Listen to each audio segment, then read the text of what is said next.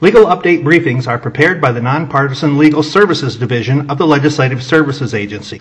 A legal update briefing is intended to inform legislators, legislative staff, and other persons interested in legislative matters of recent court decisions, attorney general opinions, regulatory actions, federal actions, and other occurrences of a legal nature that may be pertinent to the General Assembly's consideration of a topic.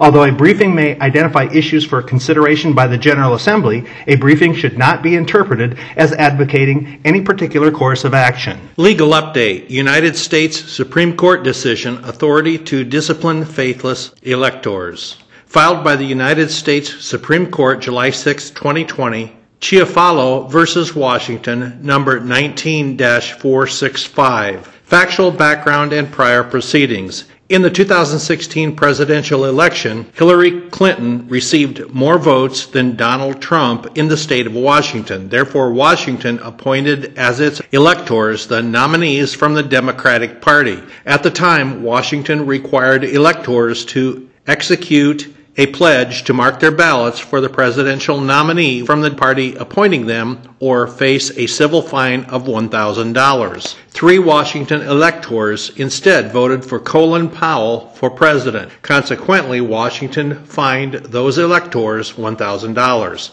The Washington Supreme Court ultimately upheld the constitutionality of the fine. Subsequently, in a separate case regarding electors who marked their ballots for a presidential nominee other than that of the party which appointed them, known as, quote, faithless electors, end quote, the United States Court of Appeals for the Tenth Circuit ruled that Colorado could not enforce its pledge law, which removes any elector who votes for any candidate other than the candidate of the party which appointed the elector. The United States Supreme Court granted certiorari in both cases to resolve the split. Issue: whether a state can enforce a law punishing a faithless elector for failing to cast a vote consistent with the pledge signed by the elector. Analysis: in a unanimous decision, the court held that a state can enforce a pledge law imposing a penalty against a faithless elector. The court had previously ruled that a state could require an elector to sign a pledge and refuse to appoint an elector who refuses to do so in Ray versus Blair, three forty-three U S two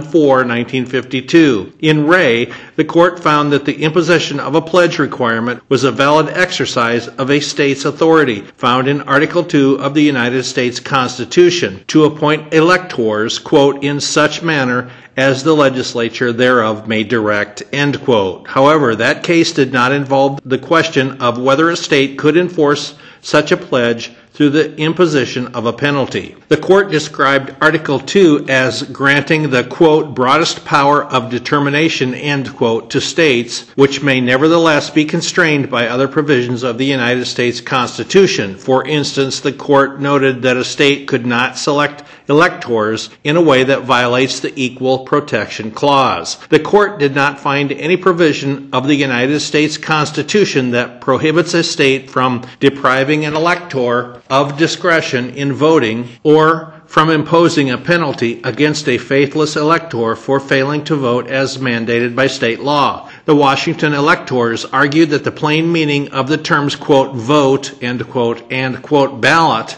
end quote, in the Twelfth Amendment to the United States Constitution require that electors be granted freedom to vote as they choose. The court disagreed, noting that a person voting at the direction of another is still voting. The court also explained that at the time of the drafting of the United States Constitution, two states granted autonomy to electors selected to choose state senators, but the framers did not make use of similar language when establishing the Electoral College. The Washington electors also argued they must be allowed to vote freely because the long-standing practice of allowing electors to vote freely indicated that the ambiguous language of both Article two and the Twelfth Amendment should be interpreted to allow such a practice. However, in a historical review of such a practice throughout the country, the court found that out of over twenty-three thousand electors appointed since seventeen ninety-six, only one hundred eighty had voted for a candidate other than the candidate of the party that appointed them,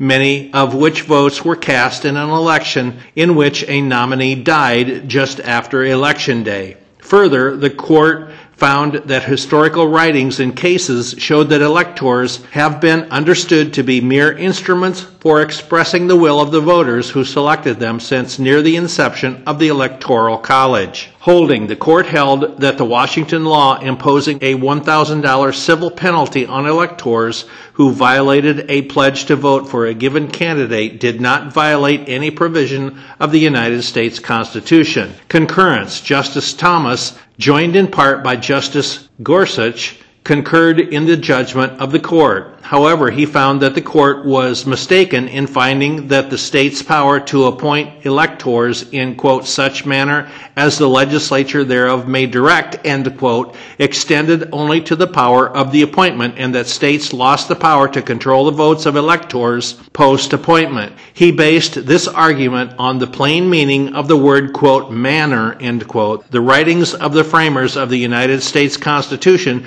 and ratifying conventions, and the definition given to the word by the court in Article one of the United States Constitution. Justice Thomas also argued that even if Washington did have the power to enforce a pledge that flowed from its appointment powers, the fact that Washington did not require electors to sign a pledge as a condition of appointment and instead imposed the duty by law took Washington's actions outside that authority. Rather than finding that the states have the power to enforce pledges by electors based on Article two and the Twelfth Amendment, Justice Thomas would find that the states reserved the power to do so under the Tenth Amendment to the United States Constitution, as such power was neither granted to the federal government nor denied to the states in the Constitution. Iowa law. Under Iowa Code sections fifty-four point five, fifty-four point seven, and fifty-four point eight, as amended by the General Assembly in twenty twenty, presidential electors are required to execute a pledge to mark their ballots for presidential and vice presidential nominees of the party or group that nominated them. If an elector then refuses to mark a ballot consistent with that pledge,